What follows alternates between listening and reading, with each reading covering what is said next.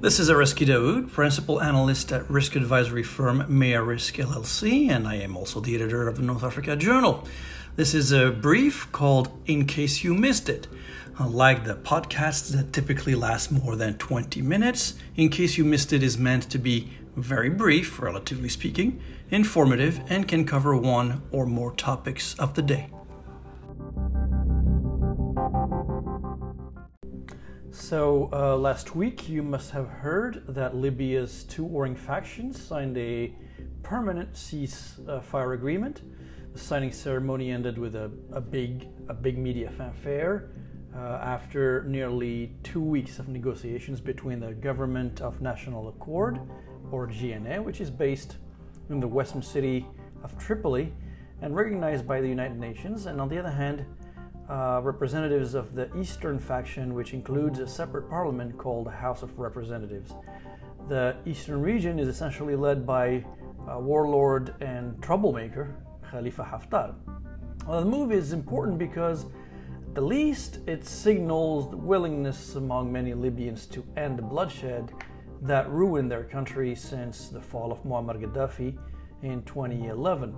The initiative was driven by Stephanie Williams, the UN's acting envoy to Libya, an efficient diplomat who knows Libya well, having been the American uh, chargé d'affaires there. Of course, Williams was ecstatic about the deal when she announced that the feuding parties agreed that, and I'm quoting, all military units and armed groups on the front lines must retreat to their camps and all mercenaries and foreign fighters have three months essentially to pack their bags and leave. That sounds good, right? Well, except that the real stakeholders have not necessarily endorsed the deal. Uh, here's what Williams added We urge internal and external actors now to support good faith implementation of the agreement. End of quote. This one tiny expression speaks volume as to what extent international meddlers and troublemakers are ready to accept stability in Libya or not. And they are probably not ready to pack yet, even though the two feuding parties separately announced this past summer that they intended to stop fighting. Uh, while the process is good and necessary, the signatories are not on the top of Libyan uh, leadership to confirm that the deal will stick. The GNA was represented by Ahmed Abu Shahma and the Eastern Rival delegation led by Mohammed Al Amami. Both have no major mandate to speak on behalf of all the tribes and groups engulfed in the, uh, in the Libyan crisis. Now, the deal concluded that, uh, well, the need to reconvene uh, to lay the groundwork for unified armed forces while ensuring that foreign fighters are expelled uh, the date of November uh, was set for a follow up meeting in Tunis. But foreign meddlers are not likely going to abide by the deal.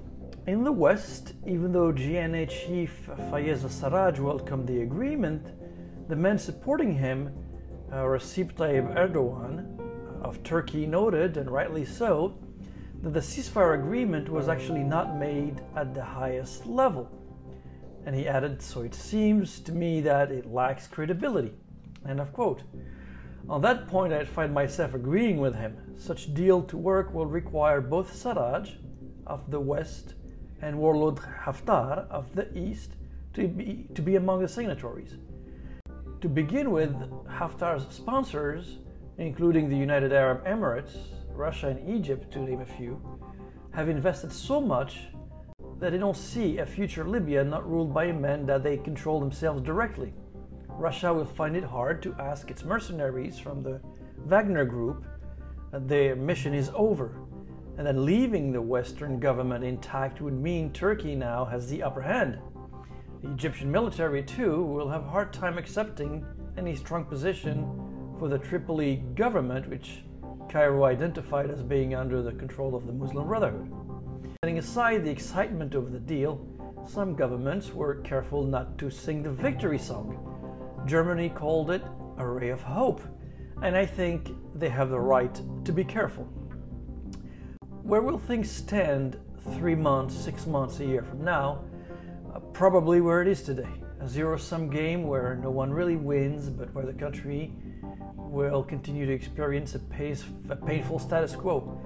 Even a Biden administration in Washington, if that happens to be, uh, will not likely have the energy to deal with Libya in 2021, although the US administration will continue to look for ways to counter the ever growing influence and presence of Russia and China in North Africa. Thank you for listening. Until next time, goodbye.